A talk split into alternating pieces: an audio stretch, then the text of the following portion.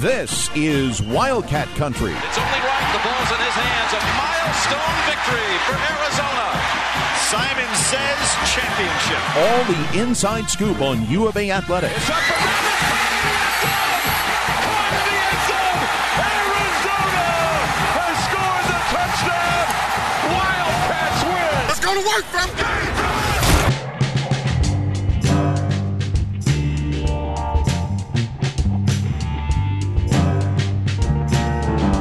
Welcome to another edition of Wildcat Country. Eric Cohen and Shane Dale. And we're recording late this week, well, just because we were waiting for some news.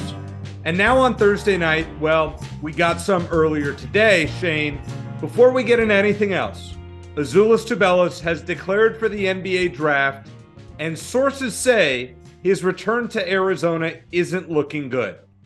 Before we, as I said, before we get into anything else, just your thoughts on that announcement from Tubelis. Is it the right decision on his part? If he wants to play in the NBA, I'd say yes. I don't know how much of a difference coming back for another season would make at this point. I, I don't know, like on an individual level, how much left he has to prove or how much more he's going to improve. I I don't know if he's a great fit in the NBA for reasons that our guests have talked about. Um, but if if look if he wants to play pro ball, if that's his, his goal, then so be it. Uh, whether it's in the NBA or if he doesn't get drafted, if he gets picked up by a team. Uh, and to see how he does in the summer league, or if he decides to go, he, he can obviously go play pro overseas and, and make a decent amount of money as well. So, not a surprise. Uh, and like I mentioned on Twitter earlier, the the Sean Miller era, for lack of a better term, is is is officially over now because this it's all Tommy Lloyd's guys going forward. Except for I'm I'm assuming Tubelis' brother is going to follow him out Yeah, of town, gone. and, and he didn't yeah. he didn't he didn't play anyway. So it, it Kriisa is gone, Tubelis is gone it's Tommy Lloyd's team now, and for better or worse, uh, that's what it looks like going forward. And and the the the other piece of positive news there is that Tubelis made a decision pretty early on, unlike Dalen Terry last year. I know Koloko and um, and Mathurin declared pretty early, but T- Terry kind of left some things hanging there with Tubelis uh, out, gone, presumably gone for good from Arizona. Uh, that'll allow Tommy Lloyd to scour the transfer portal and hopefully pick up someone who's worthy of filling his shoes next season, or at least close to it. I think honestly, Shane, I, I, I'm grateful for the three years that Azuolas gave us, but I think this is a big mistake. I don't see him as an NBA player. Number one. Yeah. Number number two, I think he's the type of guy that stays for another year and has like a Tyler Hansbrough like impact as a senior. Yeah. Like lead your team to the promised land.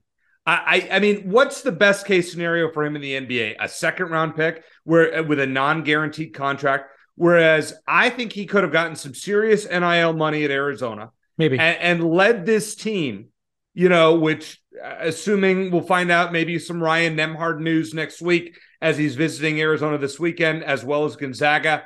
Uh, Cats seem to be in the driver's seat. I, I just think this is a mistake. I, I I don't understand it. You didn't win Pac-12 Player of the Year. Your defense is lacking. I mean, the offense is losing him is a, is a big deal, but defensively he was not good. Uh, That's not going to go well in the NBA. No, I well, no, I'm agreeing with you. I don't think we disagree, Eric. I mean, for Arizona, it's a big loss. There's no, you know, no. But for him, it's the wrong decision, in I- my opinion. I just don't know how. I wish him well. it would make. Yeah, I, no. I do. I- Well, and the thing with Tubelis is for I don't know if it's you know an international thing or what. I never, I never saw a fire from him like we saw from a guy said like Ben Mathurin, you know, or Dalen Terry, and, and I don't know how much of a difference that makes. And it, you know, it would be a moot point if Arizona had made it far in the tournament, but.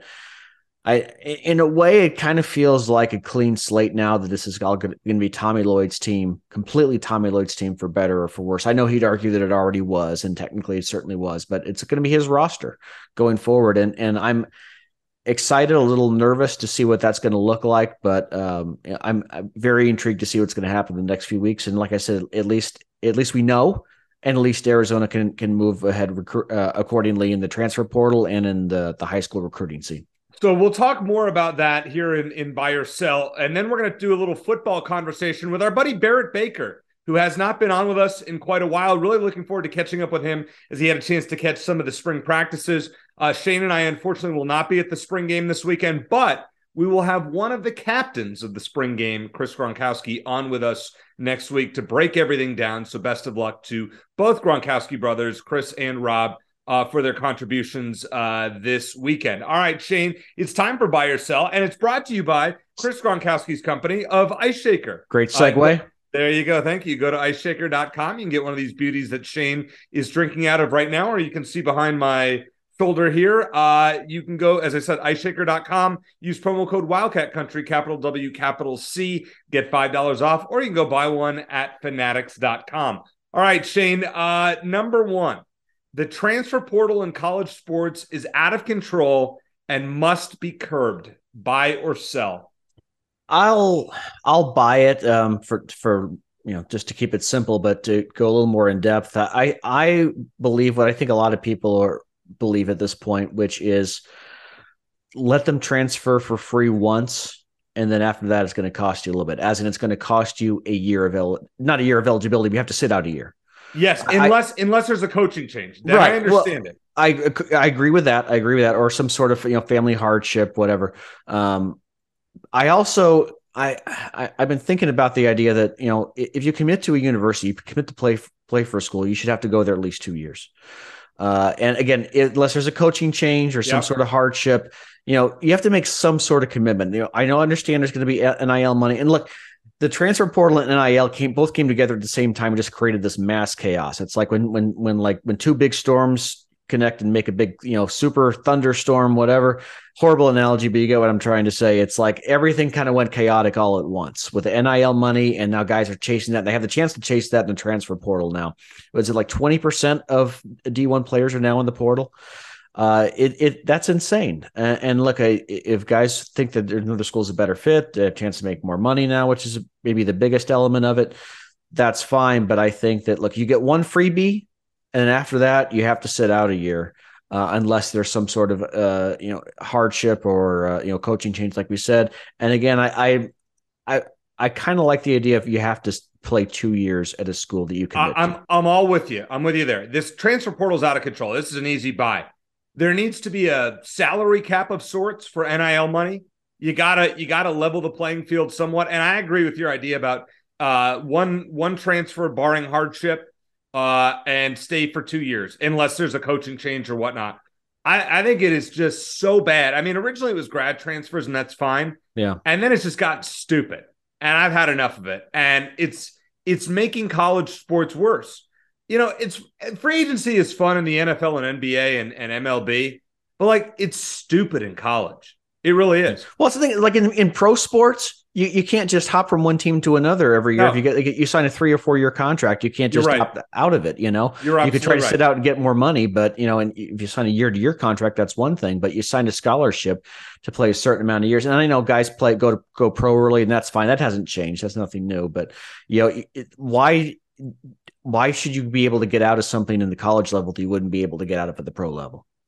Uh, one A, Shane. Top players are signing, but Arizona hasn't done anything yet. Uh, are you concerned? Buy or sell? No, I'll sell. I'm not concerned yet. I, I think Tom Lloyd's got some options. I, I, was a little, I was a little underwhelmed what they did last year. You know, Cedric Henderson, Courtney Ramey, they were good additions, but I, I, think they kind of performed like we thought they would. They were they were good co- contributors. Had some great games. They weren't superstars. You know, I mean, Ramey shot in against UCLA in the Pac-12 uh, tournament huge. championship game was yep. huge. Uh, so I'm not discounting that, but they weren't superstars per se. And again, I think Dalen Terry's decision, his late decision to enter the draft, kind of hampered things, and a lot of guys who might otherwise have come to Arizona be like, okay, is this Dalen guy going to come back next year? Do I have to play behind him? Uh, is it going to cost me a chance to, for some NIL deals? So. Uh, again, the the fact that it looks like it looks like as of now we know who's gone and we know who's coming back there unless there are any other surprises and there's a lot of spots open so uh, I no, I'm not concerned yet. Ask me again in a month, and the situation doesn't look much better, and then I would be. But there, there's a, as we just talked about, there's a lot of guys in there right now, and, and they're obviously focused on Ryan Nembhard. I'm sure there's some other guys behind the scenes we don't know about. Um, so not concerned yet. It's very early in the process. I'm going to start with this. Uh, let's revisit this question next week after the likely Nembhard decision. Yeah he seems to be uh, an Arizona lean based on what I've read. If the Wildcats lose him to Gonzaga, this is a big problem, and then we can start talking. So uh, for now, I'm not concerned. Uh, if we'll, I'll panic next week if given the opportunity. Uh, one B, Shane Adia Barnes pickups aren't really as eye catching as they have been in previous years.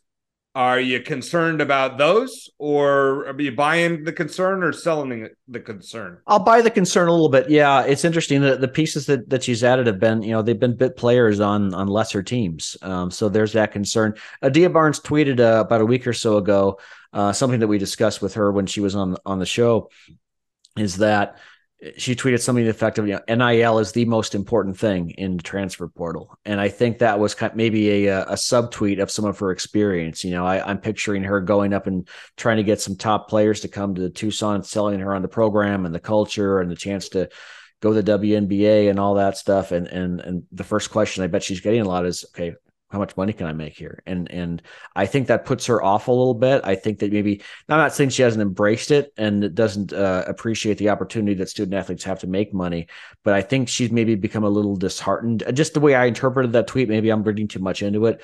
Maybe she's come a little disheartened at just how important that is, and maybe Arizona still they can't quite compete with other other schools in in that regard, at least for on the women's basketball side of things. So uh, I think that's part of it. Uh, there was a tweet the other day that with her, kind of a cryptic one with her and Maya Nnaji that suggested maybe they're going to get a big time player or maybe they're in in play for one, and, and things can change every day. But yeah, underwhelmed so far. They got a great recruiting class coming in, but considering what they've lost, they've uh, they maybe even have more more holes to fill than the men's side does.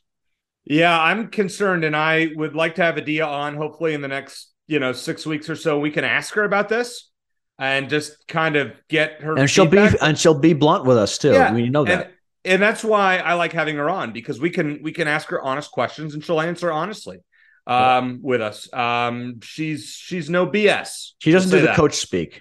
No, know? and and that's what we like about her. Um, though we have concerns. Uh, number two, Shane. Uh, at this point, there is no possible way that the Pac-12 can make a good TV deal happen uh, I guess you never say never, but I, I will buy that it's very, very unlikely. I mean, if we're looking at the CW, I mean, they're going to be featured before or after live Golf. That's not the, the ideal situation. I mean, that's that's almost a joke. It really it's a disaster. Is. It really is. Yeah. yeah. it's a disaster. It's yeah. bad. You know, it seems like the only viable option they have would be, you know, streaming only, which again, for a certain por- portion of the population just isn't going to fly. And yeah, yeah, I, like I said, Eric, I, am on the Big 12 train with you. Hopefully that happens. Um, I it doesn't sound like a TV. And the deadline is kind of what June first. No, it was, it's before then. But here's here's what I got in in the last week. I I heard uh, down the line that yeah. by June first, if there are no there's no definitive Pac-12 TV deal that I think or that I've heard that Arizona will be among the teams that jumps to the Big 12. Mm-hmm. I mean, take it with a grain of salt. Yeah. Um, I think that's a reasonable timetable. I would probably have said that had I not heard it. Um, we'll see what happens. But I think right now, what we've seen, this has been a total disaster. And I, I just, I'm sorry, but I can't see any possible way that the Pac 12, as it stands now, or the Pac 10 comes out smelling like roses. No pun intended. Yeah. I mean, you add San Diego State. What value does that really add? Great, they got to the championship game in a fluky year in the NCAA tournament. Does that really do anything? Not, no. Not it's, really. It's no. all about football, as we talked about. So no. yeah, and, and San Diego State's got a decent football team, but it's not. They don't have the pedigree of a USC or UCLA. It's apples and oranges, and then who else are you going to add? SMU doesn't move the needle. Yeah, I, I, I think that it's it's. I, I try not to you know be too knee jerky about these things, but this has gone on long enough. Arizona needs to find greener pastures. Yeah, and I just don't understand the hesitation. Like, what do you like? If you're a Pac 12 president and athletic director at this point, you've seen that things are not working. Like, you're probably not getting a great deal because one hasn't come along yet. It's not like Fox is just going to immediately change their minds. Oh my God, we really want this conference. They've had nine months to, to talk about this and nothing's happened. And therefore, it leads into question number three, Shane. It's fair to say that George Kliavkoff has actually been worse than Larry Scott as Pac 12 commissioner by yourself it's really tough for me to answer this one. I'm, I'm, but I will sell just because I don't know if there's anything that anyone could have done at this point. I don't know there's a miracle worker out there who could, you know, unless uh, I don't think there's like a Shark Tank investor that could have come along and fixed the Pac-12 at this point. I think Kliavkoff was faced really with an impossible task. That you know, I don't think it was his fault that uh, USC and UCLA bolted. I think that was in the works and during the Larry Scott era. So uh, I think that's unfair to him. Um, I don't know if he could have done more. I mean, he's the only thing he's really done and he's been, been able to do is promote a, a confident um, I'll call it facade to the public and saying that you know we're really in much better shape than we really are. But I, I think privately, if, if if he could, if he if he were to talk to you off the record, he'd say, you know, I I entered, I I inherited just a complete dumpster fire, and there's nothing that anyone could have done to to fix things. With but but see, Scott. Here's where I disagree, and here's why I'm might somewhat buy this question. What has he done? Like he seems like a nice guy. He's a better figurehead for the conference than Larry Scott was. We know that. But like, what has he done, Shane? Nothing. Like, legitimately, you look at Brett Yormark in the Big 12. He went out and proactively got a TV deal done. What has George Kliavkoff done? He's had nine months to do anything with a TV deal and got nothing. The yeah. best he came up with is CW or, you know, streaming yeah. only. It's garbage. Yeah, and Kliavkoff I think was kind of a hail mary, and because he doesn't he doesn't really come from the sports world, you know, he comes from the entertainment world. But you think that the two might kind of you know. It, it would make sense. And I actually thought it kind of made sense at the time. You need something different, sort of outside the box to jolt the conference. But I think maybe we were just a little too far down the line at this point for him to do anything. So I, will give him the benefit of the doubt. But yeah, no, he hasn't done much. Could he have done more? I don't know. I think so. I you know I think so. I think you got to be proactive. I would not have waited and without knowing the, I'll be honest, don't know the circumstances. Yeah. I would have been proactive in trying to get a deal done before the Big 12 did. And he got, I mean, and number two, you shouldn't have been blindsided by USC and UCLA. You shouldn't have. You know that that teams are going to move. Like the ACC commissioner, I know they have a, a grant of rights or whatever that's called over there, but like you know, Miami wants to move. You know, Florida State wants to get out of there. I, am sure Jim Phillips, I believe that's his name. I'm sure he's aware of it. George, you, you had to know something wasn't right with yeah. those schools. And in that I, respect, you know, if Larry Scott probably would have known because he had built probably had built those relationships to clear. Larry probably got out on for a reason. He probably knew what was coming down the line. Yeah. He's like, I don't want to be blamed for this. I've already done enough. My my career will be over if I if I'm still here when they leave. What's the line? Even even rats know when to jump ship. Larry Scott knew when to jump ship. Yep.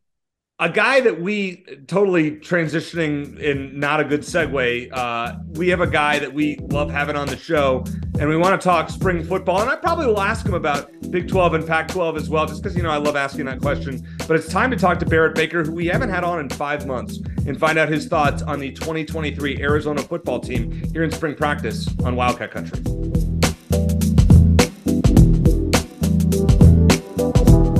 What's up, Wildcat Country? It's Robbie G, baby, and I am gearing up for a big year with Coach Jedd Fisch and excited to see what the Arizona Wildcats do this football season. And just like the football team, we stepped up our program as well with the official licensed U of A Ice Shaker, baby. Check it out and get it at fanatics.com. Bear down, Arizona. Let's go.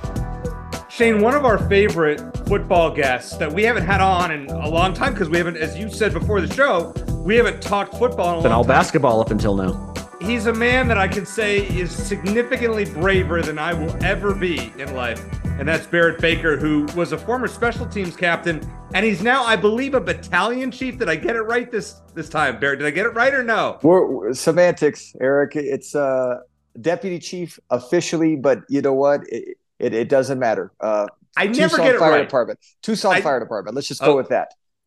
I'm gonna stick with it. Much braver than I ever would be, I ever will be, and have been, and whatnot. Barrett, great to have you. Um, my first Appreciate question: it. When you see Bill Belichick out at Arizona practice, if you were Jedd Fisch, what do you do? You do you like take a picture of that and put it on your wall? Do you use that in recruiting pitches? Like, explain the significance to current players and to recruits, in your opinion who doesn't know Bill Belichick?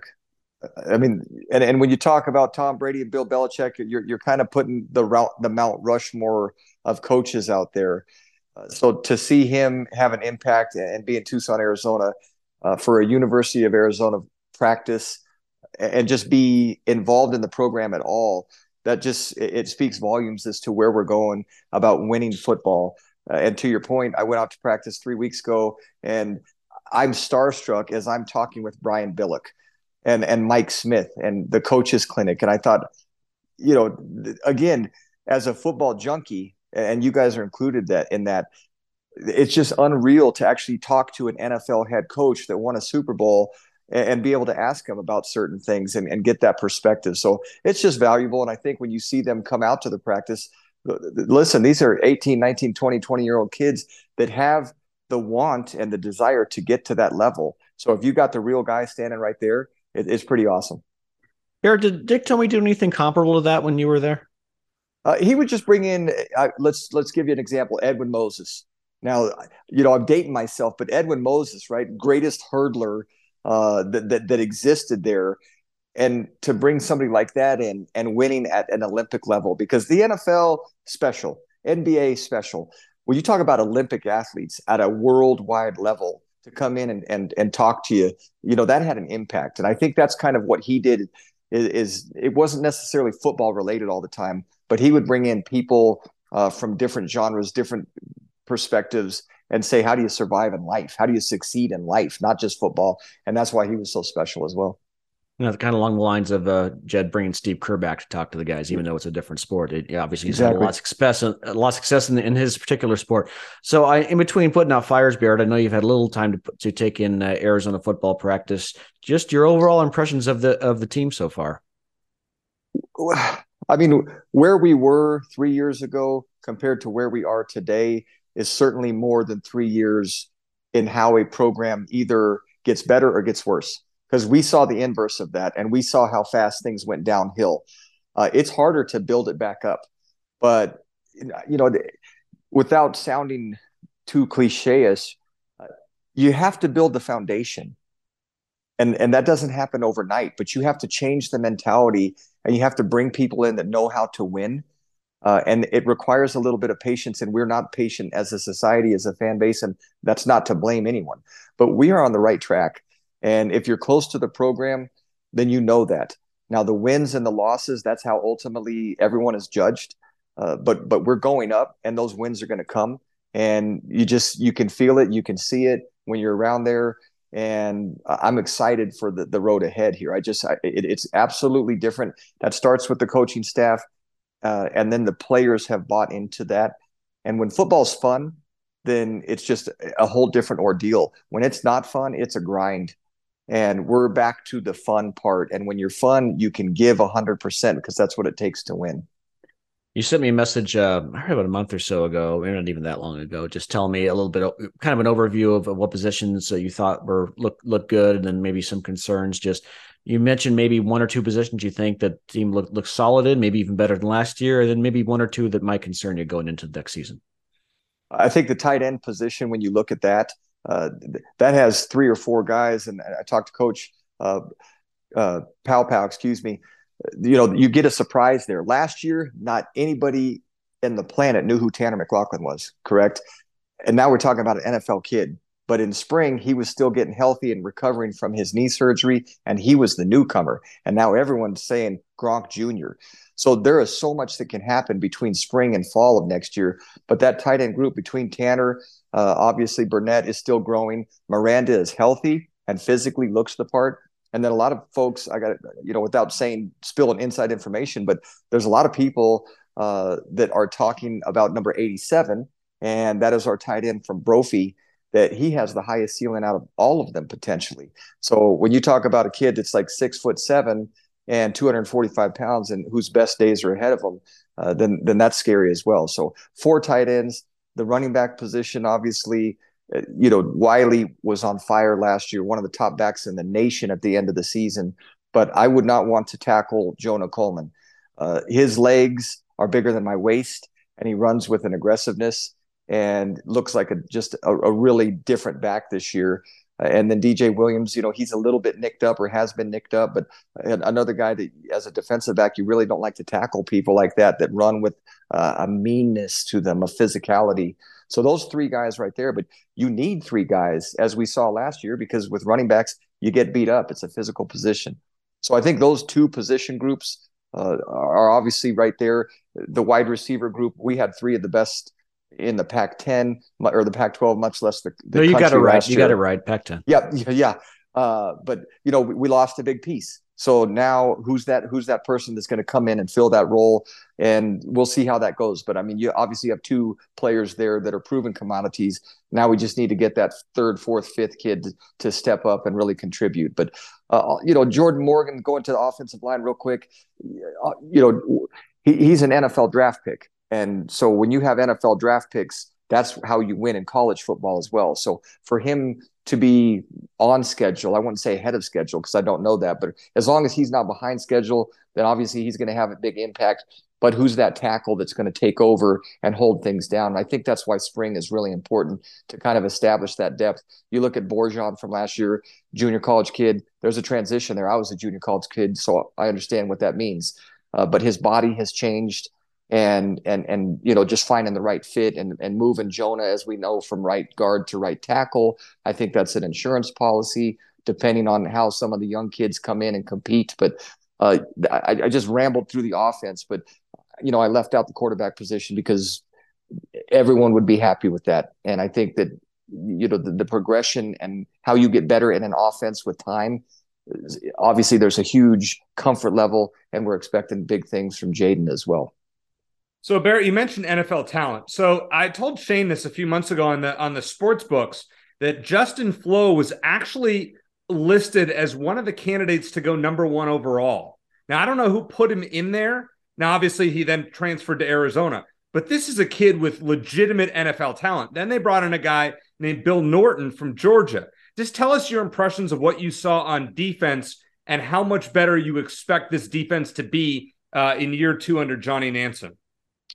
Uh, I'm going to start with somebody that you didn't mention there that I have a tremendous bias towards, but the the addition of Duane Akina, uh, it, it can't really be spoken about how big that is. And and when you go to practice and you see and hear Coach Akina coach and have the impact on a defense that he does with his controlled insanity, uh, that is the starting point. And I mean, I loved it. And when I went out out there at one point, he said, "Do you miss it, Barrett?" You know, he's got that raspy voice, and I told him I could give him one play. But it, it's I love the fact that our defensive guys get to be coached by him, and that's not a shot at our other coaches, but he's different. And when you put the amount of guys in the NFL that he's had, uh, he makes defenses better with his knowledge, with his scheme, with his ability to communicate, with his ability to motivate. So, from a coaching standpoint, that will be a huge deal. Player standpoint, when I went out there, it's a little tough to tell how big Bill's going to do, right? Because he is a giant person in the middle of a defense, uh, and it's hard to be impactful when you're just watching practice. But when you see him in a game and can can can he control the gaps up front, control the center, you know, plug up the guard, all of those holes that you expect from those big guys, Tyler Manoa. So they have actual size. And I guess I would say that Bill and Manoa, they have size. Now, size isn't everything, and I know that that sounds lame, but you know we've we've had size in the past. Fish, Fanene, Sione. Uh, I, I mean, we've had some kids in the past that have had the size, but not necessarily that productivity.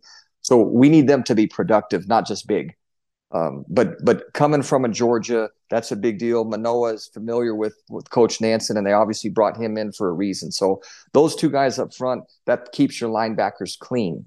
Clean linebackers are effective linebackers, right? When when centers and guards and tackles get to the next level and they reach those linebackers, that's when you get big plays against the defense, and we don't want that. So Flowe.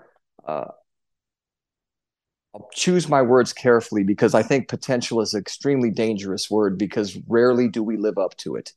And I think with him, the concern from me is that if you're not being a full time starter at Oregon under a very proven defensive coach in Dan Lanning, what was missing? And it's easy to point to the injuries. Um, but last year, if he's healthy and he's not playing, that scares me a little bit. So I'm in a wait and see. And when I see that, I mean, this kid's got like a physique like Arnold Schwarzenegger and he's a violent hitter. So I don't think that you can discount that portion. But do what the defense asks you to do. And that's not tackle every single ball carrier. It's not intercept every pass. It's literally do what your assignment is. So if he can do that, I, I, there's an unmatched ceiling there with his physical skills as long as he can stay healthy. But you know, Heimuli's another kid that came in from Washington. Uh, again, why didn't he contribute as much at Washington? I don't know, but maybe the change of, of scenery helps him out.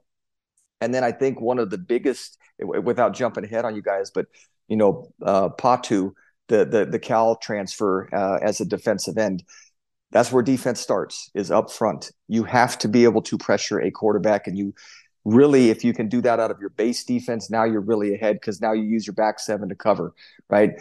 But I think Hunter Echols last year gave us a little bit of a, a pass rush, um, but we have to replace that. And Patu looks the part. I mean, he's long, he's 6'5 and 240 pounds, but he only had two sacks in his career at Cal out of four years. They see something in him. That's why they brought him in. That's not an accident.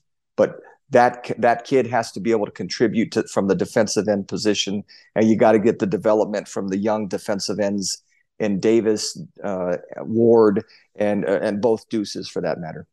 I'll tell you, your knowledge of the roster in spring. Usually, I wait till my Phil Steele magazine comes out with all the player, you know, players listed. You just ran down offense and defense. It was super impressive. So I'm going to give you one here, just kind of a generic question. The last time we had you on was after the UCLA game, and we were all excited because yeah. Arizona pulled the upset and then they flopped against Washington State, but they beat ASU. That was great. You look at the schedule for next year. Do you do you see six wins on that schedule or more to get Arizona to a bowl game? I see seven, and that's if things go the right way. And sometimes, you know, football is luck, and, and a lot of the breaks have to go your way with your way with staying healthy. You know, when Jordan Morgan left, I, or when he got hurt against UCLA, that was a huge difference because Sam Langi, you know, he's not Jordan Morgan. He's a good football player, but he's not that first round draft pick that Jordan was. So that you know, it takes health and luck and and and uh, execution. So you know, I, I think that there's seven wins there, and then you just keep building. And you never really know where things start. And just a, a, quick story in 1997 we were a good football team but something was missing and i don't know what it was. But we had lost to ohio state. We lost to ucla and, and coach really challenged us. And then we went to washington state uh, against their rose bowl team that year and we lost in overtime. And i've told that story before but the, the locker room changed after that game. Because at that time you could only travel 60 players but there was 60 guys that knew we should have won that game. And we ended up winning out the rest of the season knocking asu out of their fiesta bowl and that paved the way into the next year. So w- when does that moment happen for us as in the, the current squad and maybe it's going to mississippi state early in the season and knocking them off because we competed against them last year and I believe they they lost Will Rogers, their quarterback. So you know why not go in and compete against them? And so maybe you sneak that one, which no one's really expecting you to win, and, and now all of a sudden the guys say this is why we worked so hard, and and and you know now it's just week to week, and you start getting those wins. So I believe in it, and I, I think there's no reason offensively, especially that you know we're going to be good on offense. I'm still scared about the defense, but hopefully they make me eat my words and and just you know light it up. And if we can get balanced football, you always have a good chance to win some games. Barrett, my only concern about Jayden de Laura, because I love his game, is he's a very emotional guy. And I think that could be sometimes a good thing, but if you, you let it get the best of you sometimes, which I think maybe he did sometimes, it could be a detriment. You know, I think back to the, his uh, scrap with Dorian Singer, and you just, you could see him getting emotional on the sideline sometimes. Just, I don't know if you had a chance to talk to him personally or just observe from afar, but is, is that a concern of yours or no? I think that's Coach Fisch's concern. I, I think that he's been upfront about that and that's something that the, the, chemistry between those two working together going through a whole nother spring getting comfortable in it. And I, I, think that's what he said right? There's no such thing as a 14 point play in football. And so you live to fight another day and that's just the maturity. And i mean we saw the best of him and i think he's been obviously a huge addition to the program but those intangibles that you talk about and I don't think I would get in trouble by saying this, but I, I did ask Brian Billick because uh, he was standing next to me, so I'm going to take advantage of that. But I said, when you come out here to a practice and you look at number seven out there, you know, uh, can you see that he's an NFL kid? And he said, without hesitation, he's got an NFL arm, but there's a lot more that goes into it. And we chatted briefly about in the, the quarterback position is nothing more than a 50-50 flip of the coin as to whether they succeed in the NFL because it's everything else besides the arm right? It's making the right read. It's getting into the right play. It's executing. It's it's about six different things. And does de Laura have the ability? Because we know the arm is there but can he get better at the other five if the, if I can say that? So uh, I'm expecting him to get better. And, and and again the more weapons you have, and when Wiley and, and Coleman and Williams run effectively, then that is a huge deal as well for any quarterback. Because when they're taking away or trying to take away the run, now you got one on ones, and, and that's a lot easier for quarterbacks to have success with. And you get running backs who can catch the ball too, which can definitely bail you out in situations if you're willing to let them, which is kind of a, the the the other element of that. I got two more for you, Barrett, and I I had no bis- purpose in asking you this. It just came to my mind because Peyton Manning mentioned a few months ago that the, the whole idea of halftime adjustments are a myth. They don't really happen. True or false? Uh, I would say true. And it's hydrate, it's calm down a little bit. It's your position coach coming in and, and having one or two very, very specific adjustments that you possibly might make. Uh, and then it's it's listening to your defensive coordinator or your offensive coordinator. Uh, so listen, you, you scouted out a whole week and you have a game plan. You cannot throw that out and, and throw some new defense that you never practiced or anything like that, or or a, you know an offensive play that you haven't run since the first week of the season when it's season eight, when it's week eight. It's just not realistic. So execute and find out. I mean, what does he say in training day? The the blank is not chess, it's checkers. Flip that though. It ain't checkers, it's chess, right? Find out what they're hurting you with and how do you counter that. And I, so i would agree with peyton that it wasn't wholesale changes. It's what are the little tiny things. And if they've picked up on any tendencies in that first half that they feel like they can take away in the second half. Which you do throughout the game anyway right? You evaluate yeah, it, each possession. it, and, and, to that point you know it, the challenge with us we had coach ellerson. He was our defensive coordinator. He was in the box because he had defensive coaches like Akina on the sideline that could make those adjustments on the whiteboard. So every time your unit comes off, you see everybody go to the bench. They stay with their position group and they have their coach come over and talk about things. And I can't speak to the offensive line, uh, but they have to figure out what the defense is doing with their stunts and their moves and all of that stuff. You know, we have to figure out formation wise, are they doing motions that are confusing us and getting us out of the defense that we want to be? So it, it, it's not major things, it's little things, but little things make a big difference every time. All right, my last question for you, Barrett. Uh, and we know that uh, a former member of uh, the Wildcat Country podcast, or former guest, I should say, Keola Antolin, uh, U of A alum, uh, joined the uh, the fire squad down in Tucson. Uh, t- we talked a little bit before we, we started recording, but just tell us about his position and how that all came about. Uh, Keola's just, he's a great kid and I'll say kid because I'm older than him, and I don't mean it disrespectfully, but uh, Keola went up to the CFL, tried to play football up there for a few years, uh, but just you know injuries are tough. It's a tough part of football, so he eventually had to kind of uh, move away from that. He went back to Las Vegas and, and was involved in coaching for a while, and uh, but there was something else that he felt was was out there for him, and so somehow we got hooked up and and uh, talked about the fire department and he has a, family that you know what i think his wife's a nurse and he's got a brother that's in law enforcement. So he comes from kind of the a family that gives back a little bit. And uh, just started working with him when he was still living in las vegas and a few phone conversations and this and that. And he just did an exceptional job of putting in as much work as possible to get through our uh, uh, application process.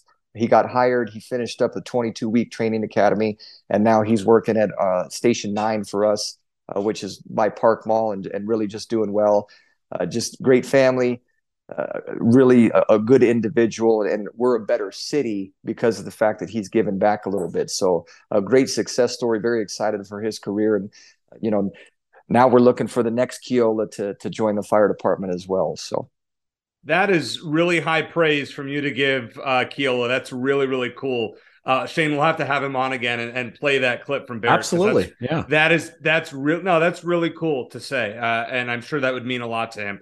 All right, my last question. It's cliche, but we haven't had you on in five months, so I have to ask you: Are you Team Pac-10 or Team Big 12 for Arizona going forward? Uh, is that I I I I just I can't even answer that. Look at me, I'm speechless. I don't care. I just love watching football, and I want Arizona football to win wherever we go. I think the the, the Big Twelve, you know, that's a new thing. Uh, that, that there's obviously something that's attractive about that. The traditional part of me, I love playing the other ten teams, and you know, those are where the rivalries are at, and that's where I'm comfortable. And so, I, that's the frustrating part about today's football. If I could be long winded, right? It's all about the dollars and it's all about the TV and the exposure. But I just love going to football games at Arizona Stadium and kicking off at six or seven o'clock and, and cheering for the Wildcats. And I think I have a better opportunity to do that, obviously, when we stay in the Pac, because it, you know, those road games, that's a whole different animal, right? But uh, I'm impartial. I just love watching the U of A. And I hope wherever it is that we end up kicking butt in either conference and coming out with some sort of championship. You know, we have a lot of uh, football guests on throughout the year, or we, we've had, and doing almost 150 shows. But Barrett, I'll tell you, you're uh, one of Shane's and my favorites because of your passion and your expertise. We always appreciate having you on. Can't believe it's been five months, but I guarantee you that we'll have you on sooner than the next five months. So thank you so much for joining us here on this show. Always a pleasure, guys. Bear down and uh, let's support the Cats for spring football, and then let's uh, see how it goes. Excited for it. One gem mint PSA 10 after another. That's what so many card collectors, including yours truly, have experienced when they submit their cards for grading through DT Sports Cards. They are an authorized PSA dealer, which means if you submit your cards through them, you'll reap all the benefits of being a PSA subscriber without actually having to subscribe. That means you can take advantage of PSA's bulk submission rate, even if you want to submit just a single card. And for just $2 a card, DT Sports Cards will give your cards a thorough review and tell you if they're likely to receive your desired grades for them. I've submitted baseball, football, basketball, hockey, and yes, even Pokemon, and have received so many PSA 10s because DT Sports Cards has helped me send in the right cards and save my money on the rest.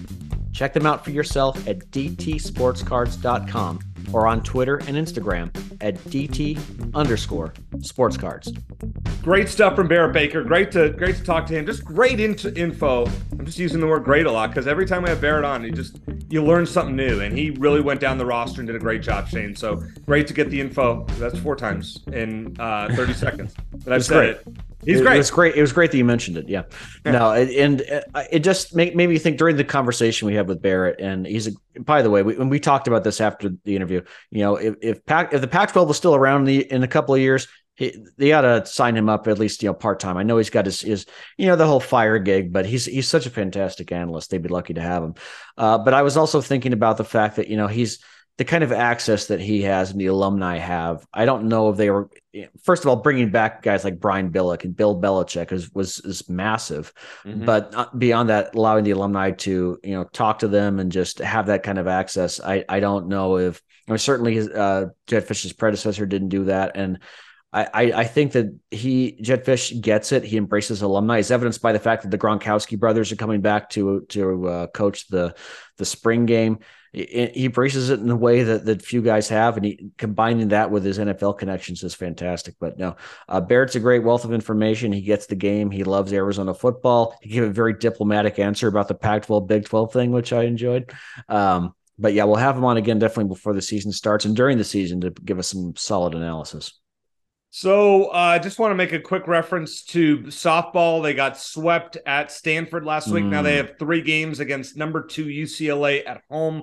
Uh, they are not ranked in the top 25, which honestly is an embarrassment. Now, this is their last really tough series of the regular season, but um, things aren't great. But hey, baseball uh, won three of their last four. Hey. They won three in a row. Yeah. Lost the first one to Washington, then won the next two, and then beat New Mexico State on Tuesday night. Now they're going to do the Pullman uh, to take on Washington State for three games before playing ASU at home uh, for a game. So is I, Chip Hale back in your good graces at all, or no?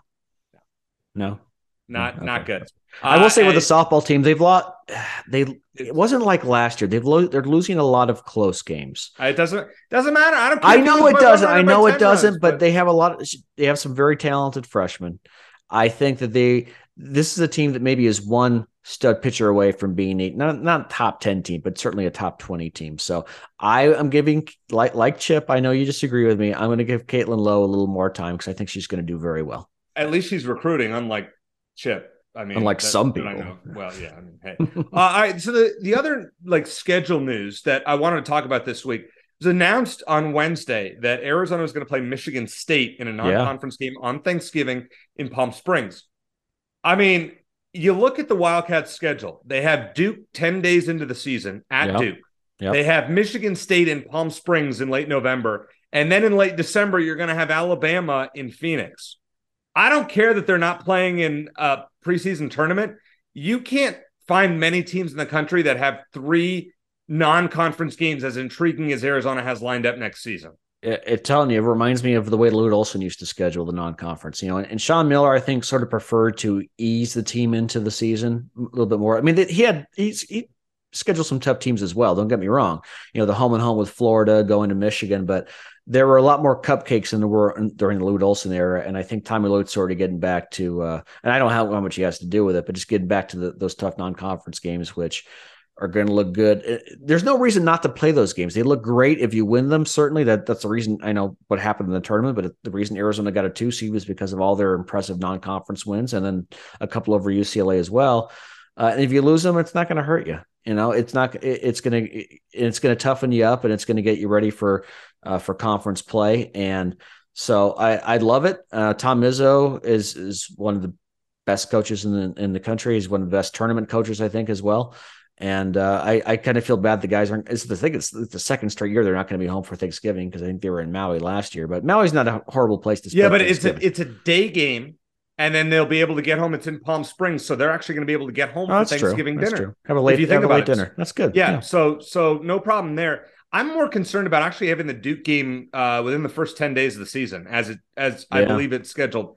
I mean, this Duke team should be really good, like mm-hmm. top three good on the road that early in the season without much warm up. Uh, that's going to be a tough spot, regardless um, I, of what Arizona gets. I agree. I agree. But I, I if if it happens, I don't think a, bad, a, a big butt kicking early in the season is going to be that big a deal. If anything, it'll, it, they'll learn from it. They'll it, and so I, I'm fine with it. And look, even remember if if they lose by 20 or 30 in in Cameron, we got them in Tucson the following season and I can't wait for that. But yeah, I think I think the key is next year with these three games, you got to take two out of three of them. If you take two out of three, it's a very successful non-conference season. You go one out of three, okay, fine. You you go in three, uh, you got problems heading into the Pac-12 season. The last with UCLA and USC, and I don't believe that UCLA is scheduled to play at McKale Center, which right. is incredibly stupid. Uh, it wouldn't bother me if a non-conference game or something was added. I, I don't know how that's going to work. But but to your point, Erica, the fact that they're only playing UCLA once next and USC once uh, and during the regular season play at least next season makes those non-conference games even more important because how right. many chances for quality wins they're going to get in the Pac-12 outside of that. And by the way, UCLA's lost a lot. Tiger Campbell's gone. Amari Bailey's gone. They had a big and, commitment. And but not yet, not yet. But they're getting. I, I not that I've seen. Uh, there, there's a European kid that they're, that they're talking about getting. Yeah. I don't know if, if, it's done yet, but UCLA is not going to be. You know, they thought they were going to get Reese Dixon Waters from USC, and then he ended up going last minute to San Diego State. Mm. Uh, UCLA fans, I've been perusing their message boards. Uh, they are not doing well. Do you think, uh, as an Arizona fan, that we haven't gotten anybody yet that's transferred here yet? UCLA fans are in full panic mode. And I know Shane, based on your mentions on Twitter, I'm sure you're not devastated to hear that. No, I I I love needling a couple of fan bases, UCLA and New Mexico State. Like I just because that they have the big rivalry GCU, and I like taking pot shots at them because they take themselves way too seriously. UCLA fans, some of them anyway, take themselves way too seriously. So I'll just throw something out there and just mute the conversation and just let, let whatever happens going to happen. Uh, all right, last question for you. Um, it's the NBA playoffs coming up now. I know this is a college sports show, but I still have to ask: Will DeAndre Ayton get an, get a ring this year with the Suns? No, because the Suns are never going to win an NBA oh, championship ever. No, give me. That. I've been a fan since the late '80s, Eric, and I I am am have closed my heart off to this team until they give me reason for hope again, which they will, and I'll I'll my gullibility will will buy into it. But uh, it putting that aside, putting my bitterness as a long lifelong Suns fan aside, Uh, I think that uh, health permitting, which is always the big thing, especially with Kevin Durant and Chris Paul, they actually have a better chance of winning it all next year if if they they get I mean, those guys are all coming back and then uh, they'll actually have more than seven or eight games to play with each other. But it's just such a gauntlet this year, and without building that chemistry, you know, you got the Clippers won't be easy, and then likely Denver, and then probably the Warriors in the conference finals. I know, by the way, if you get past them, you got the final boss in either Boston or Milwaukee, one of the two best teams in the in the NBA, most likely. So I think it's going to be a little too hot, too big a hill uh, to climb this time um, with uh, just, Will they make the finals? Uh, I'm going to say they get tripped up along the way somewhere. And, and the, the, other thing is, injuries are always an issue. You know, it, it, game one, Durant gets hurt, then all bets are off, and and it's it's just it's a war of attrition. And and Durant hasn't played more than what 50 games in the last three or four seasons. So I don't think so, but uh, you know, who knows? We'll see. I, they'll probably give me false hope again at some point. I'll say Bucks over Suns in the finals. Uh, yeah. Sorry, DeAndre, you won't get your ring this year, but hey, at least he's still in the Suns. That we wouldn't have predicted last year this time. Uh, I want to thank uh, Barrett Baker for joining us. Great to catch up with him again. Next week, Chris Gronkowski on the show to recap the spring game uh, and hear everything that happens in Tucson this weekend. If you're heading down to the spring game, which I hope you do, uh, have a great time down there and uh, give us your thoughts on Twitter. So for Shane Dale, I'm Eric Cohen. Thanks for listening. And as always, bear down.